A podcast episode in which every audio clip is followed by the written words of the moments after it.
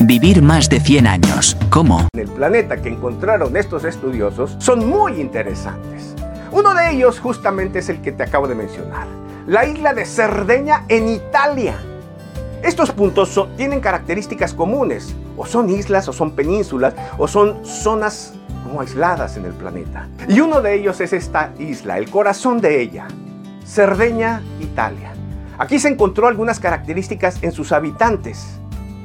Primero los estudiosos encuentran más de 20 personas en una comunidad de mil habitantes, más de 20 que tenían más de 100 años de edad.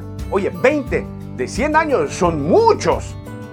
Y encontró que una gran parte de ellos son pastores, pastores de rebaños, con una característica puntual, caminan más de 7 kilómetros por día.